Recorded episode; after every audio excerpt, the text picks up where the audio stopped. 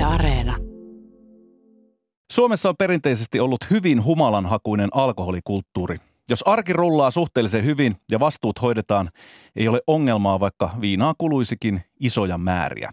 Tätä mielenmaisemaa on tullut haastamaan etenkin nuoremmassa polvessa nouseva Sober Curious ajatusmalli, joka pyrkii todistamaan, että ilman alkoholiakin voi pitää hauskaa ja elää täysin normaalia tai jopa rikasta sosiaalista elämää. Miksi maassamme alkoholi on saanut niin keskeisen aseman ja millaiset muutosvirrat vievät pohjaa tältä ajattelutavalta? Tätä pohdimme nyt Kulttuuri Ykkösessä. Minä olen Juhani Kenttämaa. Tervetuloa mukaan.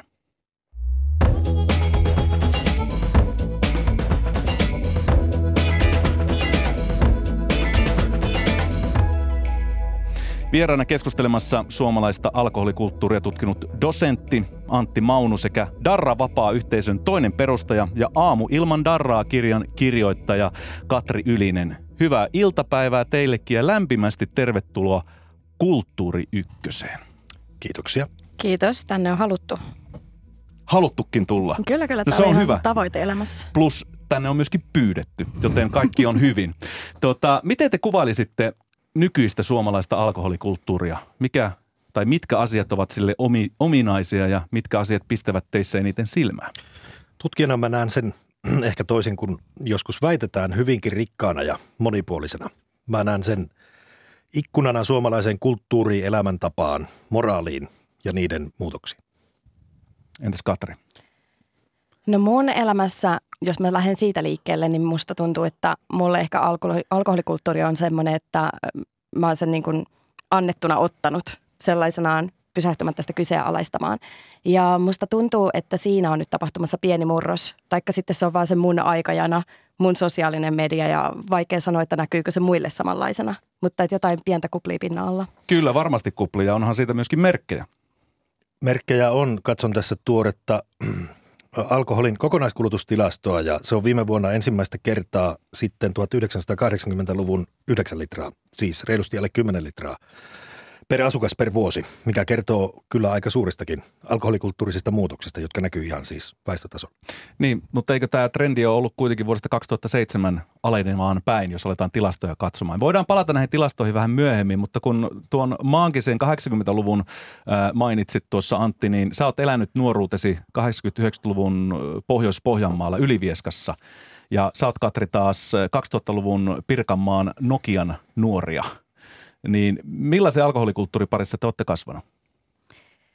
No mun nuoru, okei silloin 2000-luvulla, mm. sanotaan vaikka 2005, kun me ostettiin pulkkiolutta jonkun kaveri henkkareilla tai sitten pyydettiin joku isoveli hakemaan, niin meidän alkoholikulttuuri oli silloin sellaista, että mennään säällä kuin säällä, vaikka miinus 30 asteen pakkasessa johonkin puistoon istumaan ja siellä sitten juodaan kaljaa.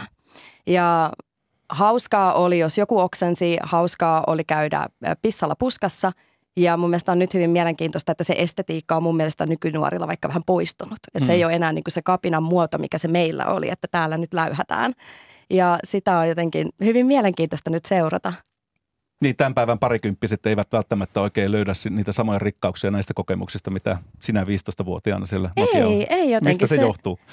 Mä oon miettinyt tosi paljon, että voisiko se johtua jostain, no mä puhun taas somesta, mutta vaikka esimerkiksi Instagramista tai siitä estetiikasta, että – itse asiassa asia, mitä mä haluaisin kysyä myöskin niin Antilta tässä on se, että Antti jo ää, väitöskirjassaan puhui siitä, että on nähtävissä sitä, että sellaiset maanläheiset, ää, erilaiset arvot ovat nousemassa ja se voi muokata meidän alkoholikulttuuria. Ja mä mietin, että oliko tämä jo esimerkiksi nähtävissä silloin, kun väitöskirjaa julkaisit 2014. Mutta että, että jokin siinä, mitä me arvostetaan, millaisena me halutaan näyttäytyä, mitä me edustetaan, on muuttunut tosi radikaalisti mm. kuitenkin siitä mun 15 vuoden takaisesta teiniästä. No miten tutkijana Antti näet tämän? Kyllä se on ihan totta. Voi sanoa, että juomisen kulttuurinen paikka on muuttunut tai se symboliarvo on muuttunut. Se on ehkä purkautunut, monipuolistunut. Se ei symboloi niin ykselitteisesti niin hyviä ja kauniita asioita kuin se on vielä 15, 20, 30 vuotta sitten symboloinut. Mm. Ja yksi ilmiö tästä on myös, että niin juomisesta pidättyminen on ok, salonkikelpoista, jopa hienoa, mitä se ei ehkä 80-90-luvun vaihteessa ollut niinkään jos ajattelen tätä omaa alkoholikasvuympäristöä, niin voisi sanoa, että mä kasvoin aikuiseksi suomalaisen kulttuurin niin kuin suurimman juomisbuumin aikana. Mä oon varmaan siis semmoinen juomisboomeri silloin, eikö vain? Eli toisin sanoen alkoholin symboliarvo oli silloin kaikista. Hyvin korkea, ja, joo. Ja silloin siis läträttiin tilastollisesti enemmän viinan kanssa. Kyllä, kun, ja se oli, kun... pitkän, se oli niin kuin tavallaan pitkän äh, alkoholin kulttuurisen ja myös kulutuksen nousun ikään kuin huippuvuodet. Hmm. Eli just 85 on viimeksi jo, juomisen kokonaiskulutus ollut niin matala kuin nyt. Ja siitä eteenpäin se nousi pitkään. Alkoholi oli erittäin hyvä ystävä hmm. monissa niin kuin elämäntilanteissa. Symboloi uuden aikaista elämäntapaa, yksilövapauksia, menevää, värikästä, säkenöivää nuoruutta tai aikuisuuttakin. Aiemmin niin kuin nähdyn kuivan konformistisen raittiuden hillitsemän menneisyyden sijaan. Ja tämä on ollut nimenomaan siinä 80-luvun juppi-aikana, 90-luvulla, vielä 2000-luvun alussa ehkä niin kuin se vallitseva normi alkoholikulttuurissa. Ja tämäkö on se syy, minkä takia sen ajan sukupolvi on lätrännyt enemmän kuin mikään aikaisempi tai itse asiassa sen jälkeisempikään sukupolvi ainakin tilastollisesti. Kysyt kulttuurin tutkijalta, niin vastaan näin. Toki näkökulmia ja selityksiä on muitakin. Katri. Toi herätti mulla se ajatuksen, että pyrkiikö ihmiset siis jollain tasolla aina palaamaan siihen juomiseen, mitä he ovat harrastaneet silloin, kun he alkoivat teininä esimerkiksi juomaan. Koska mähän vaikka huomaan, että mulla se oli tosi sellaista – kun mä vielä join, niin että mitä tahansa voi tapahtua tänä yönä ja, ja jos mä lopettaisin juomisen, niin mä menettäisin mun nuoruuteni. Et musta tuntuu, että mä hain jotain sellaista euforiaa, mikä silloin oli siellä tamperelaisessa puistossa pakkasilla, kun tunsi olevansa niin oikein elossa ja villiä mm. nuori. Väitöskirjassani siteeraan yhtä haastateltavaa, joka sanoi suunnilleen näin, että joiden kanssa on juonut yhdessä 16-vuotiaana, niin ollaan aina 16-vuotiaita, kun juodaan myöhemminkin yhdessä. No niin, no että joo, se sama dynamiikka joo. löytyy Sillä on, sitten. Se on tietty niin kuin rituaalinen joo. elementti sillä, että al- alkoholi ja juominenhan on, on hyvin niin kuin rituaalinen tekniikka Suomessa. Niin kuin missä hyvänsä kulttuurissa, rituaalissa pannaan arki hetkeksi syrjään, jotta voidaan kohota arjen yläpuolelle kokemaan, jakamaan sitä, mikä koetaan olevan tärkeää ja hienoa ja mitä voidaan yhdessä oman lähiyhteisön kanssa jakaa. Aivan klassinen rituaalin kaava. Siinä on myös se äh, puoli, että se on myös utopistista. Ihan usein ja ihan ainahan juominen ei ole sitä. Itse asiassa parhaatkin bileet on yleensä joskus vähän tylsiä. Ja hyvin usein juominen saattaa olla niin kuin aika arkista ja pientä ja mitätöntä. Mutta se uskomus ja käsitys siitä, että alkoholin avulla me pääsemme niihin korkeuksiin, on ihan tavattoman vahva suomalaisessa kulttuurissa, etenkin tällöin niin kuin juomisbuumin aikana. Suorastaan niin kuin utopistinen – piirre on alkoholiin liittynyt pitkään, mutta se alkaa ehkä vähän purkautua myös. Et se ei ole niin itsestään selvää, että alkoholi on aina ja automaattisesti hyvä, kaunis, kannatettava asia. Huomenna Kulttuuri puhutaan 80-luvulta ja nimenomaan tästä nousevasta bilekulttuurista, joten kannattaa Kulttuuri Ykköstä kuulla huomennakin, koska tätä, tätä aikakautta sitten luovitaan vähän enemmän. Sä oot, Katri Ylinen, kertonut olevasi niin sanottu entinen dokabailaaja sekä kärkiryyppääjä nykyinen korkean toimintatason raitistunut alkoholisti. Näin kerrot omassa kirjassasi. Mitä nämä määreet oikein käytännössä tarkoittaa?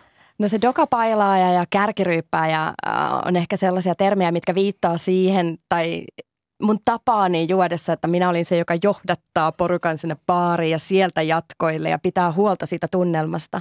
Että mä näin jotenkin itseni sellaisena ryyppäämisen seremoniamestarina, mm-hmm. joka pitää huolta siitä, että kukaan ei lähde kotiin ennen kuin on no tarpeeksi otettu, että juhlat jatkuvat aamu ja kaikilla on ihan saatanan hauskaa. Että kukaan ei lähde pois ennen kuin on se jonkinlainen kuvitteellinen ja utopistinen kliimaksi ikään kuin tavoitettu. Ja kärkiryppä itse asiassa tulee Temptation Island Suomi-sarjasta, että sieltä, sieltä tämä alun perin bongasin ja samastuin. Hmm. Ja no myöhemmin kävi ilmi, että alkoholismiahan se oli. Niin, millaiseksi tämä sun oma alkoholin käyttö äity pahimmillaan? Sellaiseksi itsetuhoisuudella flirttailuksi. Et mä ehkä, mä tykkään siitä, kun englannin kielessä sanotaan self-sabotage. Mä en tiedä, että onko sillä kunnollista suomalaista termiä, että se on mm. ehkä anglismi, puhuu itsesabotaasista. Mutta musta tuntuu, että mä niin kuin vahingoitin itseäni sillä juomisella monella eri tavalla. Ja lopulta sitten sillä tavalla, että juodessani haudoin jossain määrin itsemurhaa. Ja siitä tuli vähän surullista ja siitä tuli myöskin pakonomaista. Et mulla oli paljon sellaisia ajatuksia, että, että jos mä luovun alkoholista, niin kuten sanoin, se nuoruus loppuu, hauskuus loppuu. Mielestäni mä olin paras versio itsestäni hieman nousuhumalassa. Ja voi, en mä tiedä, voi hyvin olla mahdollista, jos se Mutta niin kuin, että se nousuhumalan hetki on hyvin lyhyt. Mm. Ja siitä se kääntyy sitten suruksi. Ja siitä huolimatta oli ihan älyttömän vaikea päästä siitä irti, siitä unelmasta. Mm. Utopia piti otteessa. Kyllä, joo joo. Tunnistatko Antti näitä elementtejä sitten oman tutkimustyön työn kautta? Kyllähän tuossa tulee tavallaan, suomalainen alkoholikulttuuri, siitä on sanottu perinteisesti, että se on niin kuin ambivalentti, kaksikasvonen. Että alkoholi on yhtä aikaa hyvä ja paha, enkeli ja paholainen. Ja aika niin kuin puhuttelevaa, että sä oot kokenut niin vahvasti nuo molemmat ikään kuin omassa elämässäsi. No mulla on ollut tässä vähän aikaa pohtia tätä asiaa ja kirjoittaa sitä kirjaa, niin ehkä sieltä niinku Niin, sä pystyt jäsentämään sen. Ja tuo on myös hyvä esimerkki siitä, että niin kun joskus kiistellään, että onko ihminen yksilö vai sosiaalinen olento. Mä ajattelen, että ihminen on 100 prosenttia yksilö, 100 prosenttia sosiaalinen olento. Että nuo sun kokemukset on aitoja henkilökohtaisia kokemuksia, mutta samaan aikaan ne on myös niin kuin alkoholikulttuurin elementtejä. Ja nämä niin kuin elementit on pitkään olleet suomalaisessa alkoholikulttuurissa olemassa, mutta voi olla, että nykypäivänä niiden niin kuin painoarvo tai suhteet on vähän muuttumassa. Että nimenomaan se utopistinen ulottuvuus alkoholissa ja juomisessa on pikkusen feidautumassa. Ja nämä ei niin hyvät tai suorastaan karmasevat piirteet alkaa olla myös niin kuin jotenkin mutkattomammin ja selkeämmin ja helpommin tiedostettuja. Ja niiden esiintuonti ei tarkoita, että on kuiva, niuhottava jäänne menneisyydestä, vaan voi olla myös nykyaikainen menevä aito yksilö ja oma itsensä myös silloin, jos ei käytä alkoholia. Niin, tavallaan nämä symboliarvot on vähän niin kuin... Etumerkit ikään kuin vaihtuu. Niin, päälailleen sieltä 80-90-luvulta. Kyllä. Joo, toi on hyvin osuvaa, koska mulla oli se ajatus siitä, että jos mä lopetan juomisen, niin musta tulee semmoinen terveys, natsi ja raittiusfasisti. Että No se oli mun pelko. Mulla oli ihan kauhea kuva raittista ihmisistä. Mutta toisaalta musta tuntuu, että, että se kuva on moninaistunut siinä niin kuin mun sosiaalisessa kontekstissa vasta ihan viime vuosina. Että Mm, et mm. tavallaan silloin, kun mä lopetin juomisen, niin mulla oli esimerkkeinä sellaisia rokkikukkoja, jotka ovat Mm. mm. dokanneet elämänsä ja sitten raitistuneet. Ja mä katsoin heitä ja olin silleen, että mä en, mä en nyt ihan tähän samaistu. Mutta Joo. pikkusen vielä ehkä puuttu sellaisia nuoria naisia, ihmisiä, jotka ovat sosiaalisia, tykkäävät edelleen bailaa, käyvät vaikka no, reiveissä, Mm. eivätkä linnoittaudu kotiin katsomaan pelkästään televisiota. Ja siihen oli jotenkin vaan vaikea hypätä silloin mukaan. Joo. Esimerkkien voimasta keskustellaan vielä, vielä myöhemmin, mutta tuossa alkupohjustuksessa viittasin, että suomalaiseen alkoholikulttuuriin liittyy vahvasti tämmöinen arjen suojelu, joka on itse asiassa Antti sunkin tutkimuksessa tullut vahvasti esiin. Eli ei ole ongelma, jos juominen ei haittaa arkea. Antti Maunu, mitä tämä käytännössä siis tarkoittaa? Mä näen, että se on myöskin suomalaisen juomiskulttuuri yksi ihan keskeinen peruskoordinaatisto. Useinhan suomalaista alkoholikulttuuria verrataan eurooppalaiseen viinikulttuuriin. Ja siellä keskiössä on ikään kuin alkoholin käyttö arjessa. Alkoholi on elintarvike, sitä juodaan aterioilla, se on oman tilan kotoisa tuote omassa ruokapöydässä. Suomessa vastaava tuote olisi ehkä piimä Mm. tai maito. Ja alkoholi on se, joka vie ja kuljettaa pois arjesta. Mutta samaan aikaan suomalaisessa kulttuurissa se on myös keino suojella arkea. Eli kun alkoholi viedään pois arjesta, niin sillä pyritään suojelemaan arkea ja alkoholin huonoja vaikutuksia sillä. Ja hyvin tämmöinen niin perinteinen kansanomainen tapa määritellä alkoholiongelma, mikä on edelleen hyvin relevantti, on se, että silloin kun se alkaa häiritä arkea, arjen työtä ja toimintaa tai arjen kokemusta, arjen tunnemaisemaa, käsitystä itsestä, se niin kuin juominen ja siihen liittyvät asiat tekee niin kuin ylittämättömän häpeän tai vaikka itsetuhoisuuden, niin silloin alkoholi on selvästi ongelma. Ja ongelma on myös se, että se arjen ja alkoholin erottaminen ei aina ole käytännössä ihmisen elämässä niin helppoa kuin kulttuurisessa koordinaateissa. No toinen selitystä vaativa termi tuossa alkupohjustuksessa oli tämä anglismi sober curious, jota voisi vapaasti suomentaa selvistelyksi tai tarkemmin lähestymistapana tai kokeiluna suhtautua raittiuteen uteliaasti. Kerro Katri vähän enemmän, että mistä tää, tässä on kyse. Joo, me ollaan, me ollaan itse asiassa tota mun Darravapaa-kollegani Laura Vatenin kanssa käytetty paljon sanaa raitistelu, koska selvistely kuulostaa jotenkin sellaiselta, että nyt tämä viikonloppu vähän nyt jotenkin selvistellään ennen kuin mennään taas. Um, joo, tämä on äh, Iso-Britanniasta tuossa viime, vuosi, viime vuosikymmenen lopulla liikkeelle lähtenyt termi, millä tosiaan haetaan ehkä vähän sellaista tilaa siihen sellaisen niin kuin juomisen ja absolutismin väliin, että voisi olla vähän enemmän sitä harmaata tilaa. Että Mm. mm. kyllähän meillä kaikilla on erilainen suhtautuminen alkoholiin ja ei tarvitse heti olla jompaa kumpaa, ei sen tarvitse olla mustavalkoista. Mutta mitä jos kokeilisi joskus mennä vaikka baariin selvinpäin, mitä jos joskus ei olisi? Ja tämä termi on antanut mun mielestä ja tämä ilmiö on antanut paljon tilaa sen myöskin tutkimiselle, että mitä tapahtuu, kun kieltäytyy juomisesta, mitä ihmiset kysyy, miten he suhun suhtautuu. Ja se on vapauttanut jossain määrin ehkä tätä keskustelua, tehnyt mm. sitä rennompaa. No mistä tämä sober curious ajattelun suosion lisääntyminen tai vaikkapa raittiuden vaaliminen tässä ajassa mm. meidän kulttuurista kertoo, Antti? Mä näkisin, että siinä on kyse vähän tällaisesta niin kuin yleisestä kulttuurin elämäntapojen monipuolistumisesta myös yhden yksittäistä ihmistä elämässä. Juomatapojahan on Suomessa monia. Suomalaiset juo eri tavalla bileissä mummon synttäreillä viinilasin kanssa työpaikan pikkujouluissa. Mutta nähtävästi on kasvamassa myös erilaisia tapoja olla käyttämättä alkoholia. Eli tavallaan se ei ole kategorinen identiteetti, että sä joko juot ja oot hyvä tai sä et juo ja sit sä oot niuho.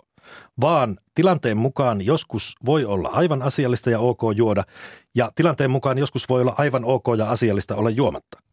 Mä näen tässä niin tällaista aitoa alkoholikulttuurista liberalismia myös, että juomisbuumin aikana liberalismihan tarkoitti pääasiassa sitä, että pitää olla mahdollisimman paljon, mahdollisimman halvalla, mahdollisimman läheltä ostettua alkoholia.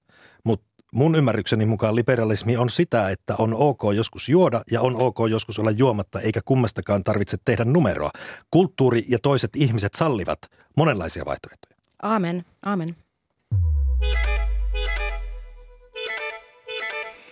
Suomalainen alkoholikulttuuri ja sen murros puhuttavat tänään suorassa Kulttuuri Ykkösen lähetyksessä. Minä olen Juhani Kenttämaa ja kanssa keskustelijat aiheesta ovat raittiusvaikuttaja sekä Darravapaa yhteisön toinen perustaja Katri Ylinen sekä tutkija dosentti Antti Maunu.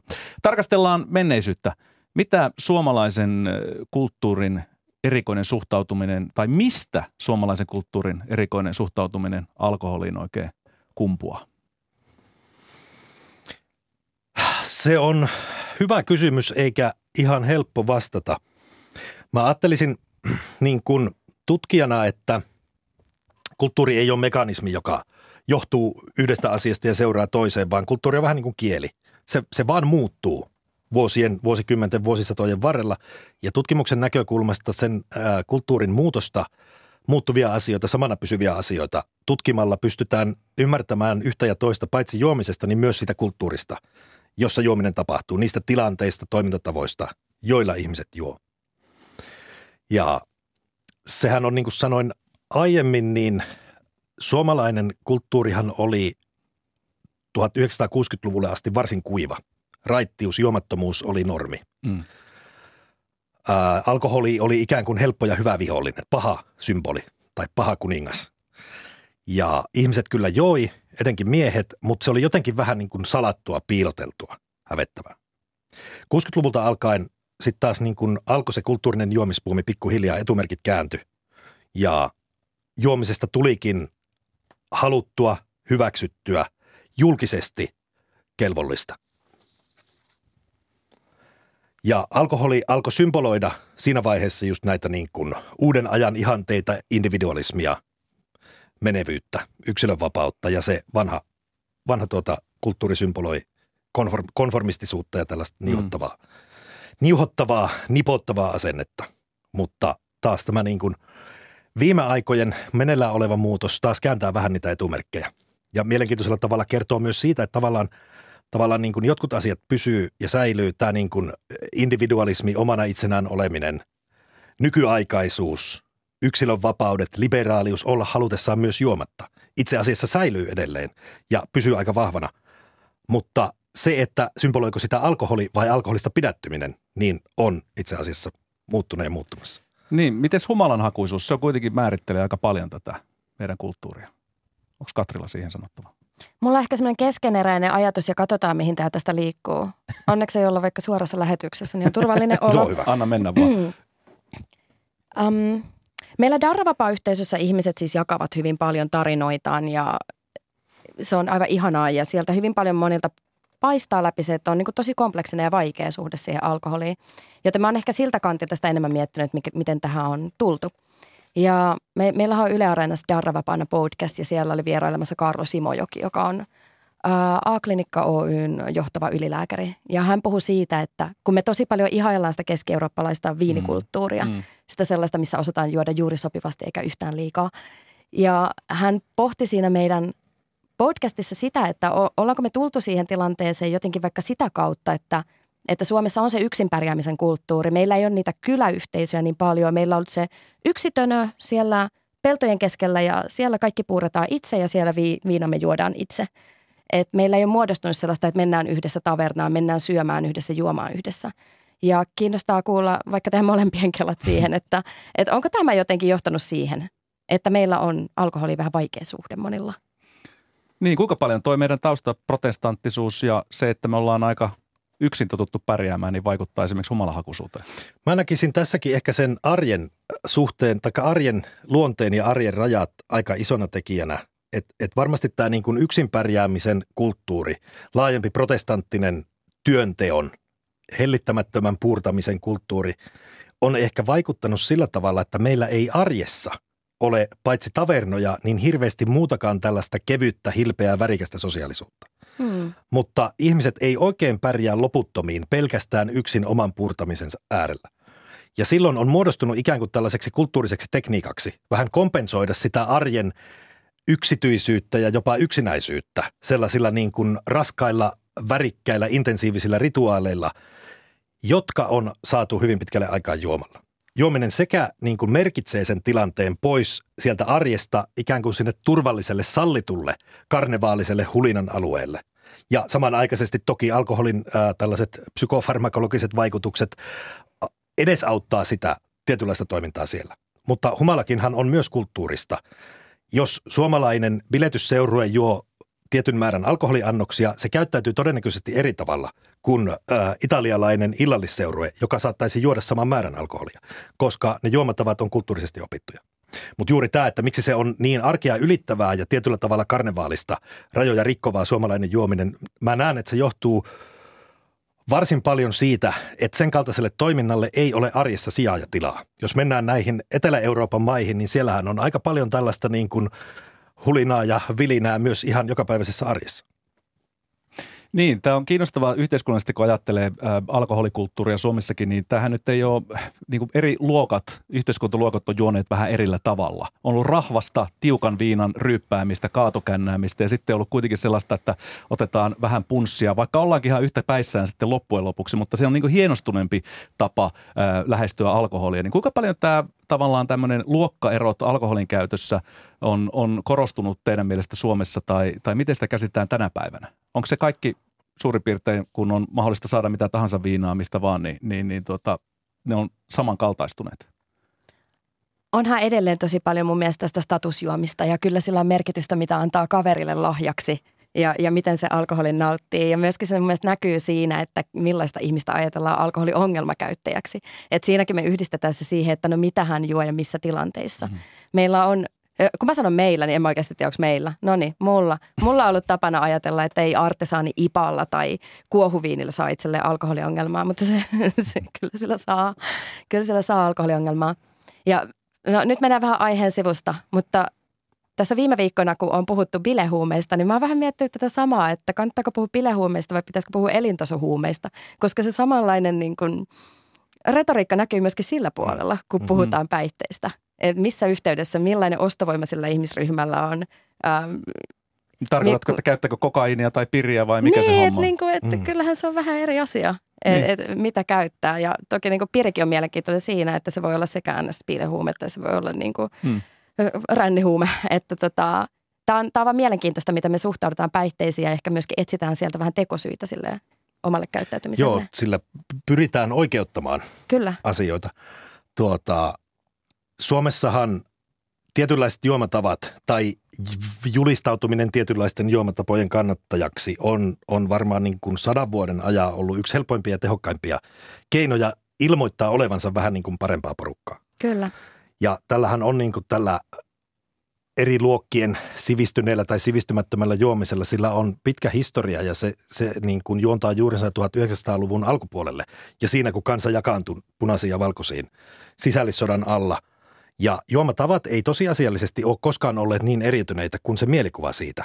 Se on tavallaan niin kuin taistelua siitä symboliikasta ja toisaalta niin kuin erottautumista sen symboliikan avulla ja 1900-luvun alussa varsinkin ikään kuin sen toisen osapuolen väheksyntää, halveksuntaa, jopa demonisointia sillä, että ne ovat niitä pahoja, jotka ryyppää pontikkaa ja sikailee, kun taas me olemme parempaa väkiä, juomme punssia, me emme varsinaisesti tarvitsisi edes sitä kieltolakia, vaan se kieltolaki oli jossain vaiheessa hyvinkin aktiivisesti ja tietoisesti suunnattu nimenomaan tämän alemman kansanosan kurissa ja kuivana pitämiseen. Eli viina on käytetty vallankäytön välineenä. Hyvin, mitä suuressa, suuressa määrin. Viina on käytetty Suomessa ihan kaikessa mahdollisessa, mihin ihminen voi yhä mitään, mitään ikinä käyttääkään. Siksi se on juuri niin tavattoman mielenkiintoinen ilmiö tutkimuksen kannalta. Kuuntelet Kulttuuri Ykkösen suoraa lähetystä, jossa käsitellään suomalaista alkoholikulttuuria ja sen muutosta yhdessä raittiusvaikuttaja Katri Ylisen sekä dosentti Antti Maunun kanssa. Minä olen Juhani Kenttämaa. Sä aina hymyilet ja tuhadat, Katri, kun mä puhun susta raittiusvaikuttajana. Toi on niin hauska termi. no mutta sä oot myöskin kirjailija tai ainakin sä oot saanut ensimmäisen teoksesi nyt muutama viikko sitten ulos. Sen nimi on Aamu ilman darraa. Se kertoo sun omasta alkoholiongelmastasi ja siitä, millaista oli päästä irti viinan, viinasta, etenkin tällaisessa sosiaalisessa mielessä. mielessä. Minkä takia, Katri, sä halusit kertoa reilun 200 sivun voimin omasta taistelustasi alkoholiriippuvuutta ja sitä vastaan ja siitä, että millaista on raitistua tässä ajassa? Um, aika monta syytä.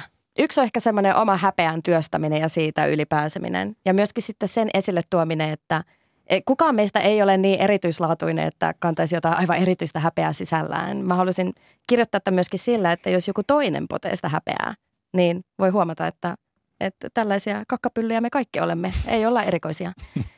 Ja Myöskin siksi, että mä haluaisin ehkä vähän laajentaa sitä kuvastoa siitä, että millaisella ihmisellä on alkoholiongelma, miten se näyttäytyy. Aina ei tavoiteta jotain pohjakosketusta ja aina se alkoholisti ei ole sellainen stereotyyppisesti ajateltu keski-ikäinen mies, hieman syrjäytynyt, ehkä perhe jättänyt ja menettää suorittavan työ, työnsä. Mm. Sehän vaatisi ihan todella kovaa treeniä todella omistautunutta juomista. Siihen on vielä pitkä matka hmm. tavallaan siitä, kun ihminen voi juoda ongelmallisesti itse. Joten mulla oli siitä tärkeä puhua ja nyt te Antti nosti käden ylös ja mä hukkasin ajatukseni, joten kerro nyt kun aloitit. Siis kuulen tuon mainijana esimerkkinä kulttuurin muuttamisesta, alkoholikulttuurista ja sen muuttamisestahan puhutaan jatkuvasti, varsinkin kun puhutaan nuorista ja ehkäisevästä päihdetyöstä ja tällaisista. Mä kuulen tuon niin kuin erinomaisena esimerkkinä hyvin konkreettista kulttuurin muuttamisesta. Mitä mä ajattelen, kulttuurin, kulttuuri ei ole ehkä niitä valintoja, joita yksilöt tekee, vaan kulttuuri on se, josta ihmiset tekee valintoja. Millaisia toimintatapoja, identiteettejä kulttuuri tarjoaa ja kuinka ihminen kokee ne omakseen. Onko siellä jotain sellaista tavaraa, minkä mä voin omaksua ja jota mä voin käyttää oman identiteettini kokemiseen ja sen viestintään. Jos sellaista ei ole, niin harvat rohkeat ottavat, käärivät hihat ja alkavat rakentaa niitä ikään kuin identiteettipositioita, joilla he voivat ilmaista itseään ja tekevät suuren palveluksen myös kaikille muille, jotka kokevat voivansa hyödyntää sitä oman identiteettinsä määrittelyssä ennen kaikkea kommunikoinnissa. Tämä Onneksi kiin... olkoon. Kiitos paljon, kiitos paljon. Tämä on kiinnostava tämä pohjakosketus, tai taisit käyttää, lainata joltain toiselta viisalta termiä, äh, oliko se motivoiva kriisi? Johanna Pohjolalta, hän on kirjoittanut Isäpullossa kirjan, joka on aivan todella prima. Joo, mutta hän käytti motivoiva kriisi, hän ei halunnut käyttää tätä pohjakosketusta, mutta tämä on kiinnostava siinä mielessä, kun ajatellaan meidän kulttuuria, että, että tämmöisen selviytymistarinat, niin, niin, niin ne on kauhean suosittuja, niiden kautta kerrotaan, kun olet ollut siellä katuojassa paskat housussa, menettänyt kaiken ja noussut sieltä jollain toivon kipinällä sitten takaisin elämään ja saanut elämän syrjistä kiinni ja sitten tuota, raitistunut ja haluat kertoa tämän selviytymistarinan. Mutta minkä takia tällä, tämmöisillä tarinoilla on meille niin merkitys, iso merkitys tai pitkä perinteet? Miksi mä haluan kuulla tällaisia tarinoita nimenomaan? Tuota lähtisin ehkä tutkijana kysymään niiltä tarinoiden kuluttajilta, mutta kyllä mä näen siinä niin kuin aika paljon kyse on just tästä niin kuin erilaisten identiteettien rakennusaineiden, samastumispintojen niin kuin etsimisestä, tutkimisesta ja hakemisesta. Mm. Ja tokihan tällaiset niin kuin omakohtaiset kokemukset on, on niin kuin helppoja. Ne on sellaisessa muodossa, että niitä on myös niin kuin omassa elämässään ja omassa itsetutkiskelussaan helppo ottaa tutkittavaksi. Toisin kuin esimerkiksi alkoholitutkimukset yhteiskuntapolitiikkaa lehdestä mm. luettuna. Kyllä, kyllä. Et siinä on kyse niin kuin sisällöstä, mutta varmaan osin myös siitä muodosta, että se on tehty sellaiseksi niin kuin kokemukselliseksi ja sitä kautta helposti luestettavaksi ja lähestyttäväksi. Se miten, on toimiva genre. Mi- miten sä, tota, millaisia asetteisiin sä oot Katri itse törmännyt, kun sä oot kertonut omaa tarinaa ja sieltä ei löydy tätä pohjakosketusta tai motivoivaa kriisiä? Oletko kohdannut vä- vähättelyä sen suhteen? Um, no joo, tai alun perinhan mun oli ehkä vaikea nimenomaan tunnistaa mun omaa ongelmani sen takia, että se ei noudattanut tätä tällaista mm. hienoa tarinan kaarta. Ja mä toivoisin, että kenenkään ongelma ei jää siitä tarinankaaren seksikkyydestä kiinni. Mm. Että mä esimerkiksi ajattelin, että, että onko mulla oikeus hakea apua, onko, voinko mä mennä AA-kokoukseen, mitä jos ne nauraa mut pihalle. Ja onhan mä nyt pari kertaa kuullut sen läpän, että joku on läikyttänyt kravatilleen enemmän viinaa kuin mitä minä olen koskaan elämäni aikana juonut. Ja siltikin mulla on sen kanssa ollut ongelma. Et, et, niin kuin, et, en, en mä halua uhriutua. Mä enemmänkin tarkoitan siis sitä, että et ongelma voi olla, vaikka se on vähän tylsää ja näkymätöntä. Ei se määritä sitä ongelmaa. Ongelmia on erilaisia, elämiä on erilaisia. Kyllä. Ja tämä on niin kuin myös tällaisen niin kuin laajemman ehkä yhteiskunnan elämäntapojen monipuolistumisen ja moniarvostumisen yksi puoli. Että ei ole myöskään niin kuin raittiille tai alkoholittomille elämälle ei ole yhtä normia, joka pitää täyttää, jotta kelpaisi. Mutta se on tosi tärkeää kulttuurisesti, edelleen sanon sen, että niitä tuodaan esille ja tarjotaan ikään kuin näitä identiteettipositioita, myös muita kuin niitä vahvoja, vanhoja, myyttisiä sankarijuopon positioita. Joo, ja jos nyt vähän itseäni kehaisen tässä, kun nyt radiossa ollaan. Kaiken mokomin, anna mennä. Niin äh, pari kommenttia tuosta kirjasta on tullut sellaista, että oli vähän tylsä, että ei oikein tullut sellaista niin kuin jännitystä siihen tarinaan. Ja silloin kun mä saan näitä kommentteja siitä tylsyydestä, niin mulla käy mielessä, että minä onnistuin. Tai niin kuin, että se meni sitten hyvin, koska sitä mä vähän tässä hain. Että se on niin kuin myöskin saatte tympeitä ajatuksia, ajatuskeloja, äm, kun, kun on vähän liian niin kuin läheisessä suhteessa alkoholin tai minkä tahansa riippuvuuden kanssa. Että se ei ole koko aika sellaista todella villiä roilotusta, vaan se on myöskin sitä, että kotona istuu ja miettii, että vieläkö ottaa yhden lasillisen. Kuinka monta tuntia aikaa nukkua. Nimenomaan tarkoituksenmukaista puhuttiin aiemmin siitä, että niin kuin suomalainen arki on joskus vähän tylsää ja siksi juuri sitä pitää ylittää niihin utopistisiin, värikkäisiin, hienoihin kuvioihin. Nimenomaan se niin kuin tylsyyden esiintuonti, tylsyyden sietäminen – tylsyyden tekeminen niin kuin hyväksyttäväksi ja ymmärrettäväksi on, on vähän niin kuin tällaisella kulttuurin metatasollakin tosi tärkeää. Että sehän niin kuin tietyllä tavalla jatkaa sitä alkoholiin utopistisuutta. On myös se, että raittiudenkin pitäisi olla jotain niin kuin todella syvää ja värikästä ja vahvaa ja älytöntä. Mutta eihän elämä eikä arki ole sitä.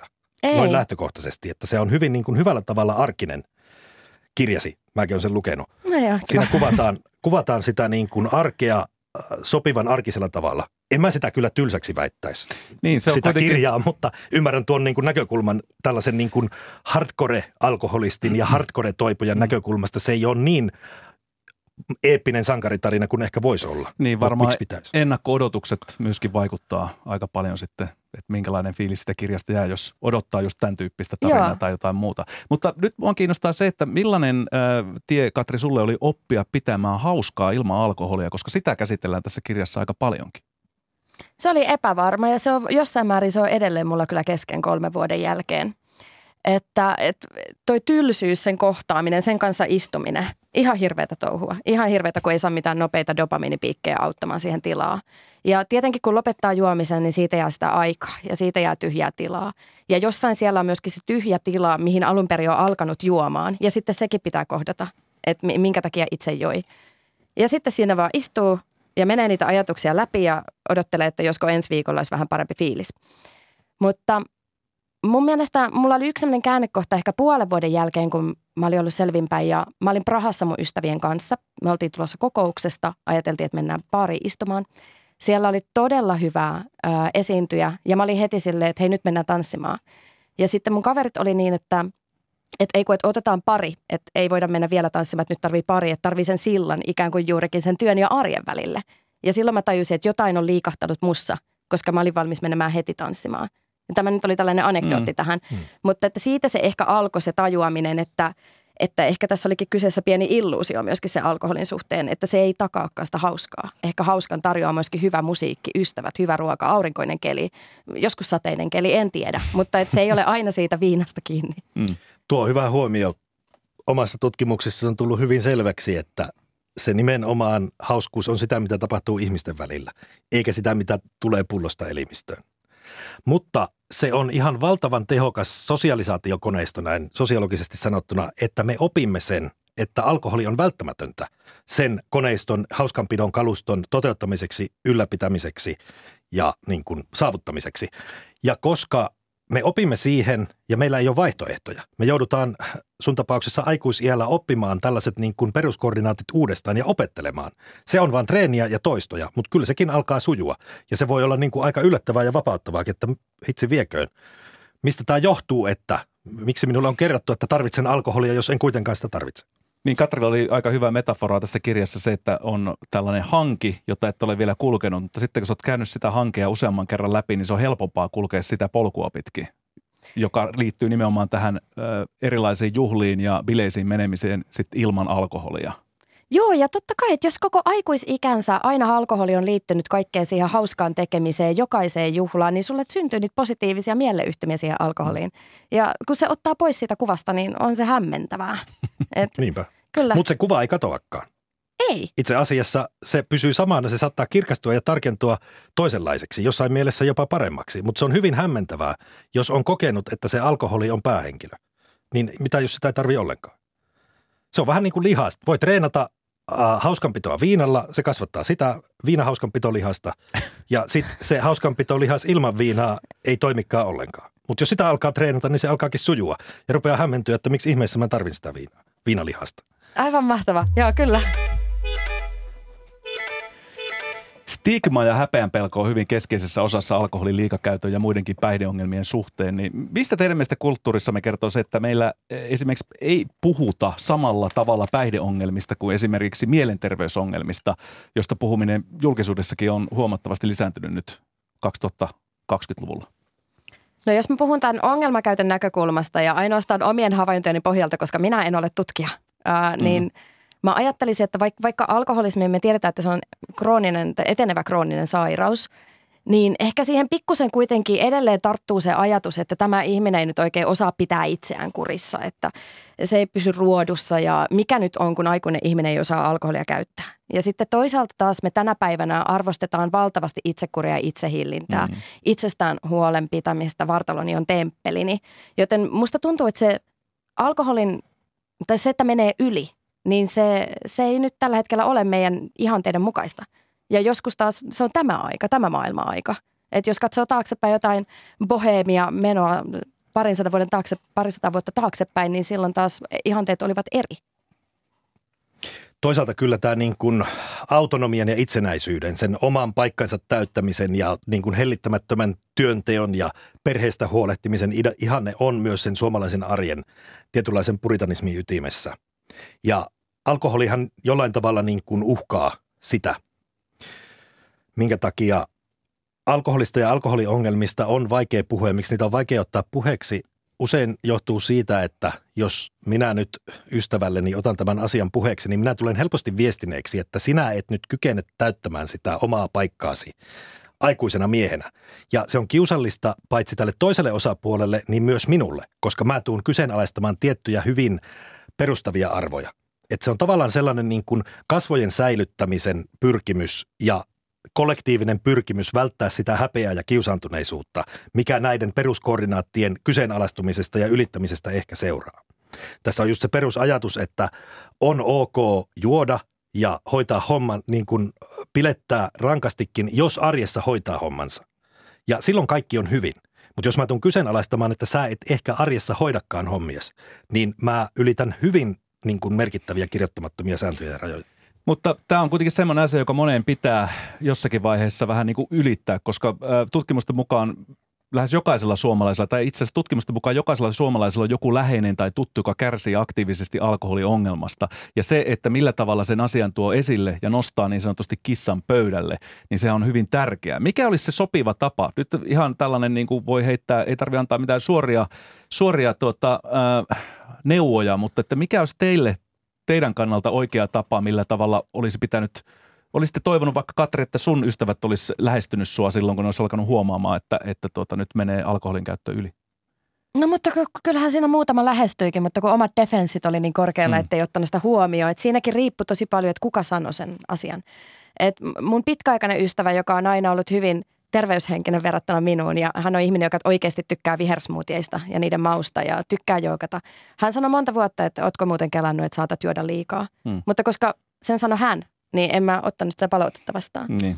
Sitten taas tässä kirjassa on mainittuna mun toinen ystävä, kenen kanssa me kyllä nautittiin tosi usein gin tonikkeja ja käytiin juhlimassa. Ja sitten kun hän sanoi, että, että mua pelottaa toisen juominen, niin sitten se meni ihan alle, koska tuntui, että se on nyt jotenkin nähty eri lailla. Saat, saat, saat sä Antti mm. kiittää sitä, osaat sä kuvailla tätä ymmärrän, paremmin? Ymmärrän ihan hyvin, että siinä on tavallaan se niinku suhde, minkälainen suhde teidän välillä on, minkälaista vuorovaikutusta te odotatte ja hyväksytte toisiltanne.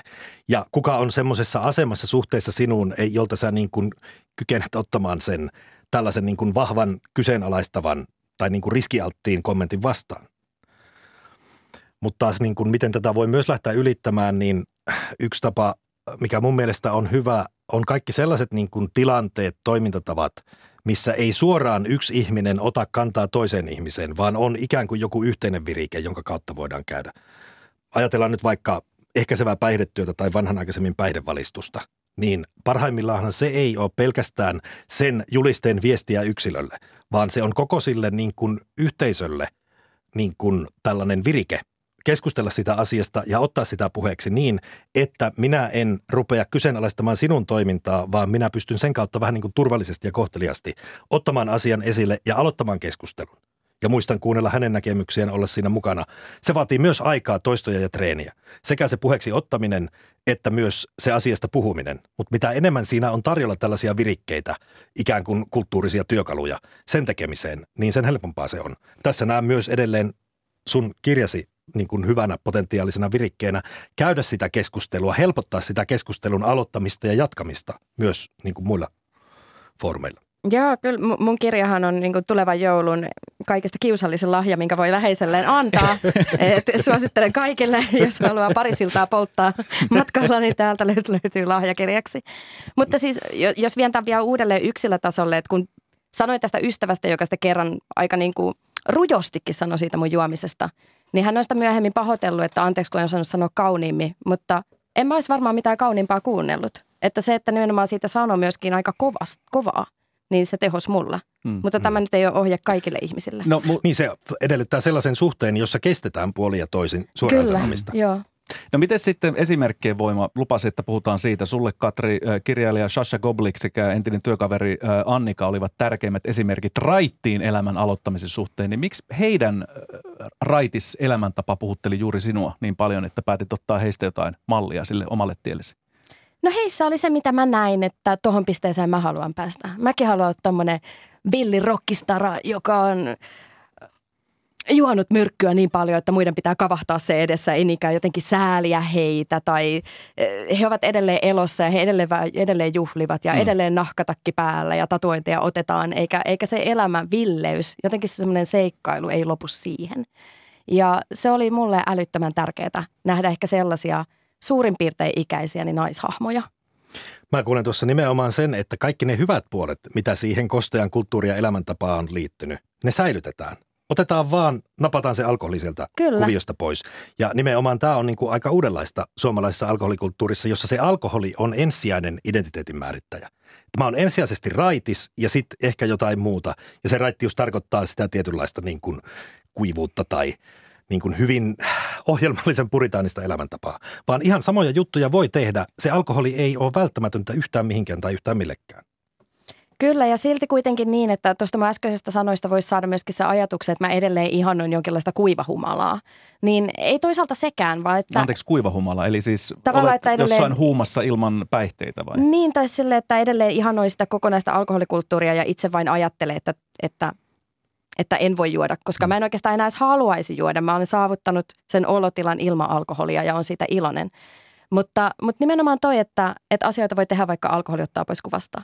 Ja sitä me myöskin Darravapaan kautta yritetään tehdä esimerkiksi näillä meidän alkoholittomilla Sober Furious yökerhoklubeilla. Mm, mm. No vielä yksi esimerkki, bailaava pääministeri. Sanna Marin keissi. Miten se vaikuttaa teidän mielestä esimerkkinä suomalaista alkoholikäytöstä tai juhlakulttuurista? Minkälainen vaikutus sillä, Antti? Musta se on niin kuin mielenkiintoinen kuvio. Turmiolan Tommi oli tällaisen vanhankaltaisen pelotteluvalistuksen ykkösyökkäjä. Turmiolan Tommi oli paha siksi, että hän laiminlöi työnsä ja laiminlöi perheensä. Ja mistä pääministeriä on nyt syytetty? Työkyvyn ja töiden tekemisen laiminlyömisestä, perheen laiminlyömisestä. Eli se keskustelu on niin kuin suoraan 1800-luvulta. Musta on niin kuin varsin yllättävää, että 2020-luvulla toistetaan näin vanhoja niin kuin perinteisiä puritaanisia keloja. Paljonhan on puhuttu, että kukaan ei halua sitä Kekkosen ja kumppaneiden 70-lukua, jolloin juominen oli maantapa. Mutta ilmeisesti on, kun mennään kerran menneisyyteen, niin mennään sitten tosi kauas. Eli mennään 100 vuotta. Tai 150 jopa. Joo, mm. se on yksi huomio, jonka mä oon tehnyt, mikä on vähän yllättävää. Entäs Katri? No ehkä omassa somekuplassani on kiinnittänyt huomiota siihen, että tosi paljon nyt ollaan viljelty sellaista work hard, play hard mm. ää, puhetta. Ja, kovat e- huvit, kovat työt. Joo, joo. Ähm, mä en ota pääministerin juhliin kantaa. Se näytti ihan hauskalta ja oikeastaan meidän niin kuin alkoholittomisbileissä voi näyttää ihan samalta, että en edes sano, että se vaatii alkoholia. Mm. Mutta et se, se, se on vähän ihmetyttänyt, että se on viety takaisin nyt kuitenkin siihen, että alkoholia vaaditaan, jotta pystyy nollaamaan. Ja tämä koko nollaamisretoriikka on niin kuin, että ei, ei ihminen ole mikään kone, jonka voi resetoida alkoholilla. Mm, mm. Toinen asia, minkä on kiinnittänyt huomiota siihen, paljon niin nuorten juominenhan on laskenut vielä suhteellisesti enemmän kuin koko väestön juominen. Siihen on esitetty monia syitä, mutta kansainvälisissäkin tutkimuksissa on tämä niin kuin somen valvova silmä – esitetty yhtenä esimerkkinä siitä. Ja jos jostain, niin se on myös erinomainen esimerkki siitä. Että millaista esimerkkiä pääministeri näyttää nuorille, siihen en ota kantaa, mutta millaista esimerkkiä se näyttää nuorille. Että jos et saa koko ajan täydellisen hillitty ja hallittu, niin sut voidaan koska tahansa nostaa valtakunnan mediaan haukuttavaksi. Totta. Onko se hyvä kelpohinta nuorten alkoholin käytön vähenemisestä? Paljon on ollut esi- esillä mediassa esimerkiksi nuorten naisten suorituspaineet, ulkonäköpaineet, tässä voi olla niin kuin ikävinä lieveilmiönä myös tällaisen niin kuin kontrollin kulttuurin vahvistuminen. Niin, kuinka hyvällä pohjalla se sitten on, jos se on vähänkin tämmöiseen moralisointiin tai kontrolliin. Niin, että juomisen vähentyminen hyvä, mutta ahdistuneis, ahdistuneisuuden ja stressin, kelpaamattomuuden kokemusten lisääntyminen mm. huono.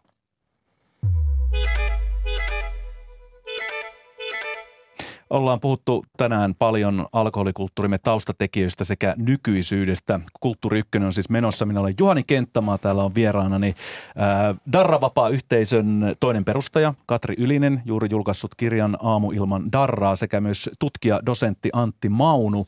Äh, millaisia signaaleja kulttuurissamme on tällä hetkellä, jotka voisivat viestiä, miten maassamme juodaan huomenna tai vaikkapa 50 vuoden päästä? Monipuolisuus, moniarvoisuus lisääntyy juomistilanteet tulee todennäköisesti monipuolistumaan. Juominen ei ehkä määräänny sillä, että kuka on, mistä taustasta tulee, vaan siitä, mihin tilanteeseen osallistuu. Vaikuttaa siltä, että myös juomattomuuden tilanteet ja kulttuurit on laajentumassa. Hmm. Ja tämä voi ennakoida sellaista niin kuin aitoa liberalismia, että voi olla ok juoda monella eri tavalla.